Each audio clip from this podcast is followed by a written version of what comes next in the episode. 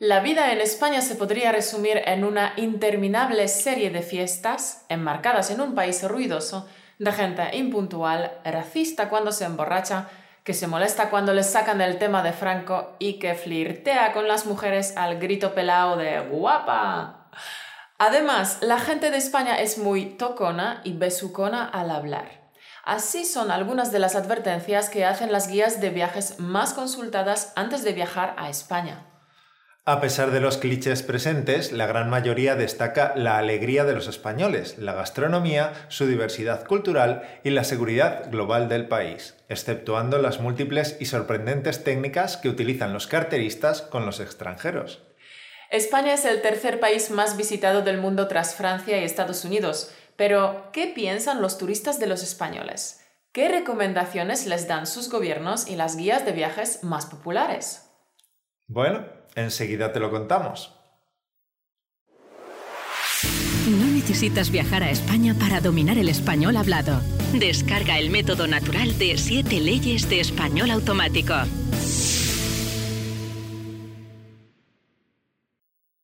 El otro día estaba leyendo en internet artículos de diferentes periódicos y me topé con uno que me hizo bastante gracia. Además, contenía algo de vocabulario interesante, así que, querido oyente, pensé que sería una buena idea traértelo al podcast. Bien, pues vamos a leer el artículo, explicaremos el vocabulario más complejo y luego nos gustaría saber tu opinión, campeón. ¿Qué es lo que opinas del tema? Bien, pues al lío. Es un artículo publicado en Huffington Post hace unos años. Comienza así. Es un hecho.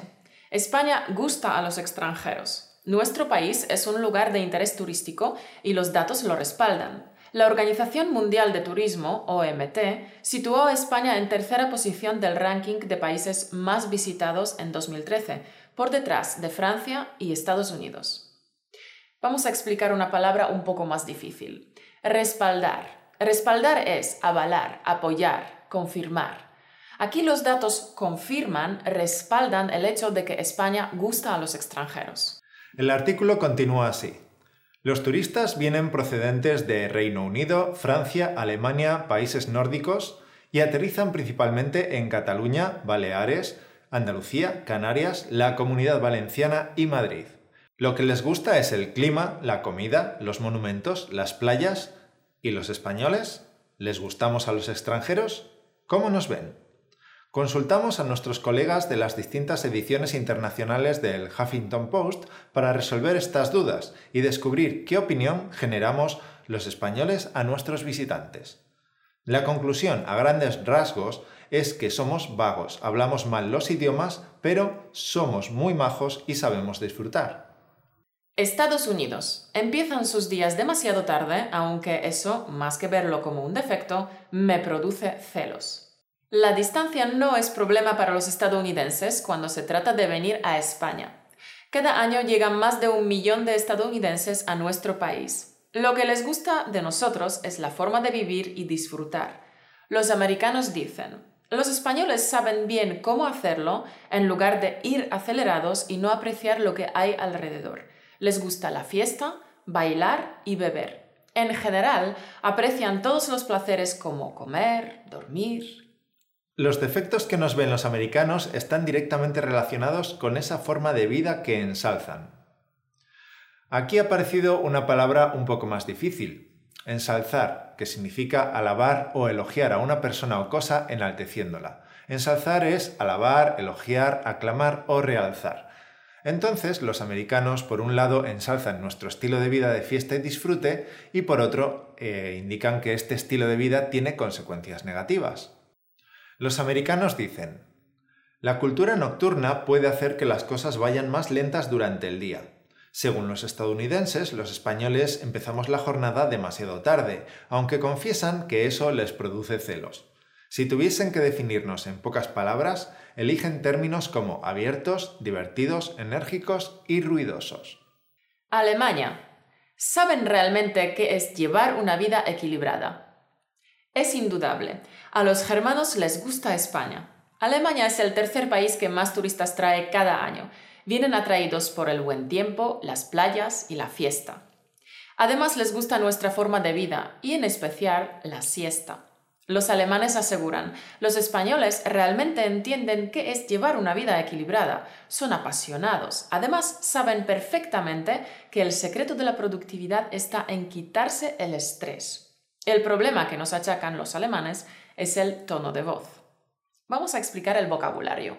Achacar. Achacar es atribuir algo negativo a una persona. Achacar es culpar o acusar. Sigamos con el artículo. Para la gente del norte de Europa a veces puede ser difícil entender por qué los españoles hablan tan rápido y tan alto. Es como si hablasen con exclamaciones. Y si los germanos tuviesen que describirnos en pocas palabras, usarían. Son seductores y apasionados, aunque relajados cuando es necesario. Italia.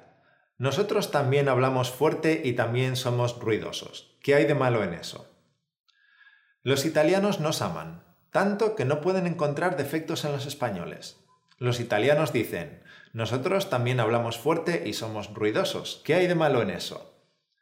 Para el país vecino, lo mejor de los españoles es su carácter cálido.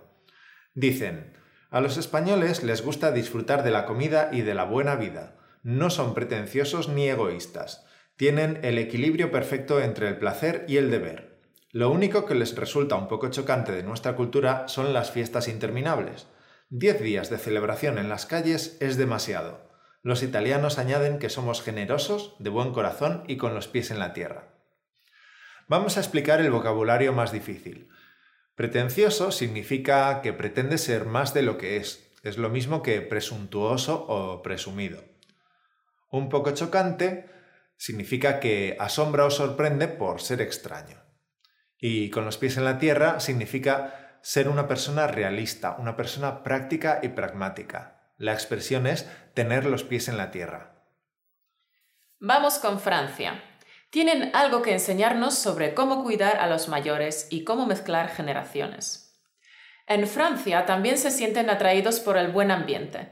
No podemos estar más de acuerdo con los que hablan de las fiestas, las tapas y las siestas. Además, los franceses señalan un aspecto de la cultura española que, a su juicio, deberían imitar en otros países. Los españoles tienen algo que enseñarnos sobre cuidar a los mayores y mezclar generaciones. Lo que menos les gusta es la torpeza con los idiomas. Los españoles son malos con los idiomas, aunque a los franceses nos pasa lo mismo. Además, a veces resultan demasiado ruidosos. Y si tienen que escoger 3 palabras para definirnos, serían: los españoles son acogedores, orgullosos y fraternales. Vamos a explicar el vocabulario más difícil. La torpeza con los idiomas. La torpeza es incompetencia, ineptitud, incapacidad o una palabra un poco más avanzada, impericia, que es la falta de pericia o habilidad para hacer una cosa. Entonces, puedes decir es muy torpe con los idiomas o es torpe en matemáticas o es torpe conduciendo. Otra palabra difícil, acogedores. Los españoles son acogedores. Una persona acogedora es amable y atenta con los visitantes. Es una persona hospitalaria. Grecia. Se necesita mucho tiempo para entender qué quieren decir en inglés.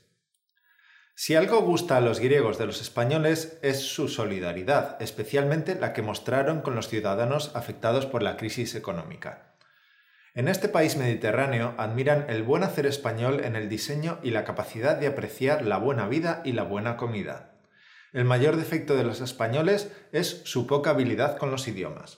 Se necesita mucho tiempo para entender qué quieren decir en inglés. Los adjetivos que usan para definirnos son orgullosos, creativos y relajados. Corea del Sur. Disfrutan de la vida y son buenos jugando al fútbol. Apasionados, amables y sexys. Así ven en Corea del Sur a los españoles, de los que dicen que están cargados de energía positiva y gozan de un gran sentido del humor. Los coreanos admiran nuestra capacidad para divertirnos y la forma de disfrutar la vida. Además, sois buenos jugando al fútbol, destacan. Y si hay que elegir defectos, señalan 3. Sois ruidosos y no entendéis bien el inglés. Además, algunos españoles son un poco vagos, dicen. Canadá. No entienden que se puede cenar antes de las 8. La personalidad de los españoles seduce en Canadá. Los españoles sois gente abierta y amigable, especialmente cuando vienes de sitios como París, donde la gente es mucho más cerrada. Los canadienses también admiran nuestra energía y dos de nuestras pasiones, la cocina, sobre todo el jamón, y el amor por el arte, que se puede encontrar en todas partes. Los defectos tienen que ver con los horarios y la falta de habilidad con los idiomas. Dicen que no hay mucha gente que hable inglés de forma fluida, pero la amabilidad compensa. Los canadienses destacan que llegamos tarde a las citas y les llama la atención que no entendemos que se puede cenar antes de las 8. Vocabulario. No hay mucha gente que hable inglés de forma fluida, pero la amabilidad compensa. Compensar es neutralizar los efectos negativos de una cosa con la de otra. Entonces, es negativo que no hablemos idiomas, pero nuestra amabilidad compensa este defecto. Brasil. Saben aprovechar la vida, salen de fiesta y se quedan hasta tarde sin olvidar el trabajo ni los estudios. Fiestas, tapas y alegría son las palabras que usan los brasileños para definir España y su cultura. Lo que más les gusta de nosotros es que sabemos aprovechar la vida. Los brasileños recalcan, los españoles salen de fiesta y se quedan hasta tarde sin olvidar el trabajo ni los estudios. Además, la gente española es amable y solidaria. La siesta es otra de las cosas que les gusta de España y confiesan que les da un poquito de envidia.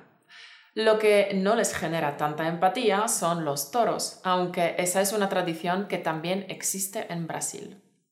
Vocabulario. Recalcar. Recalcar es subrayar, indicar como algo importante. También podrías usar sinónimos como enfatizar, hacer hincapié, reiterar o destacar. Reino Unido. Han abrazado la tercera métrica y duermen durante el día. Los británicos son los que más vienen a España con diferencia. Lo que más les gusta de España es la siesta. Lo que quizás no sepan es que, lamentablemente, no la dormimos todos los días. Ojalá. Otra cosa que les llama la atención de nuestra forma de ser es que somos compradores compulsivos. Vocabulario. Los británicos son los que más vienen a España con diferencia. Aquí la expresión con diferencia se usa para enfatizar y subrayar que realmente hay mucho margen. Hay una gran diferencia en números comparando a los turistas británicos con los turistas de otros países. Otro ejemplo. Ana era la más guapa de la clase con diferencia. En esta frase, con diferencia quiere decir que las demás chicas no eran ni de lejos tan guapas como Ana. Japón. Los españoles comen muy tarde. A los japoneses les gustan las puestas de sol españolas y la multiculturalidad del país, por la mezcla europea e islámica. Lo peor, a su juicio, son los horarios. Los españoles comen demasiado tarde. Para definirnos, utilizan una simpática frase. Es un país salado, como la mayoría de sus comidas. Vocabulario. Es un país salado. El adjetivo salado indica que alguien tiene gracia e ingenio. Por ejemplo, ¿qué niño más salado? Es lo mismo que ¿qué niño más gracioso?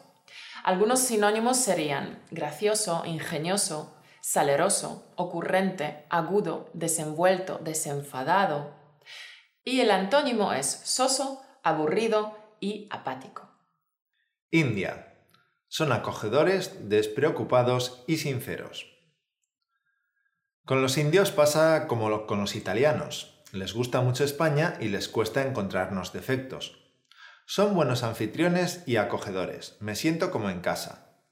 Las palabras que mejor nos definen serían acogedores, despreocupados y sinceros.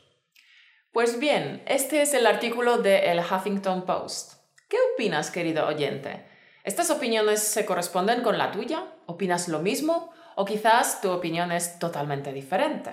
En fin, dinos en los comentarios qué te ha parecido y también cuáles son las tres palabras con las que definirías a los españoles. Si tuvieras que definir a los españoles con tan solo tres palabras, ¿qué palabras escogerías? Supongo que no es nada fácil escoger solo tres palabras, pero inténtalo. Es un ejercicio divertido. ¿Qué tres palabras, según tú, definen mejor a los españoles? Y si has estado en España, cuéntanos también tus experiencias con los españoles, ¿vale? Y para nuestros alumnos del curso Piensa y Habla en Español, creo que el podcast de hoy es un buen pretexto para practicar con el activador de fluidez, ¿de acuerdo? Bien, pues hasta aquí el programa de hoy. Si te ha gustado el video podcast de hoy, ya sabes, escríbenos una recomendación de 5 estrellas en iTunes y Stitcher y puedes recomendar nuestro podcast a todo el mundo que quiera aprender español y a quien no también, que ya nos encargamos nosotros de convencerle para que aprenda este precioso idioma. No te olvides de suscribirte a nuestro canal YouTube y a darle like a este vídeo. Nos veremos el lunes que viene. ¡Chao! Que tengas una semana maravillosa y productiva. Hasta la semana que viene. ¡Chao!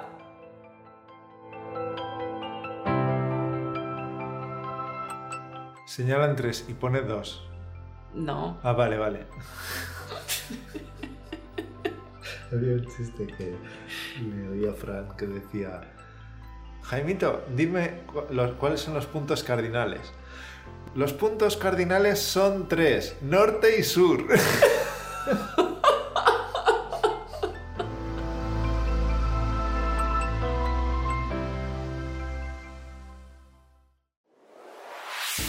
Gracias por escucharnos.